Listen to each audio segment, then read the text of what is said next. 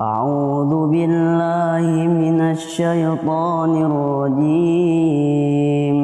بسم الله الرحمن الرحيم. أرأيت الذي يكذب بالدين؟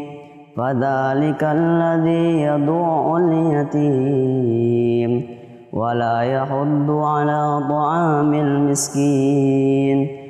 فويل للمصلين الذين هم عن صلاتهم ساهون الذين هم يراءون